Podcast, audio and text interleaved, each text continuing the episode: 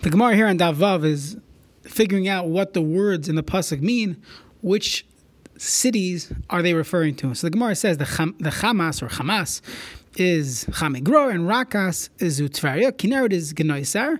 And the Gemara asks, so if Rakas is Tveria, why does the Gemara call it Rakas? It should call it Tveria. Rakas. So the Gemara says, Shafilu Rekanin Sheba, even though empty people that live there, Malay and mitzvahs, Karimon, are full of mitzvahs like a Rimon. This is reminiscent of the Gemara in Sanhedrin.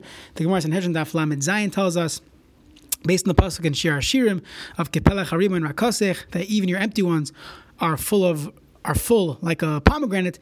That afilure kanim shabach malay mitzvahs karima. So there's a chassidish line, probably coming from the Kutzker or that school of thought, that you see that a yid could be doing mitzvahs all day. He could be malay in mitzvahs karimoin and still he could be empty. He's still a rakas. He could still be considered an empty person. Shafila rekanin sheba. You're still calling him empty.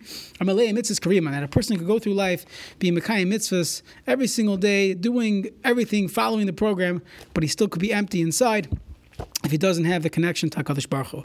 So just a sharp uh, line from the Kutzker or one of his Talmidim on this Gemara.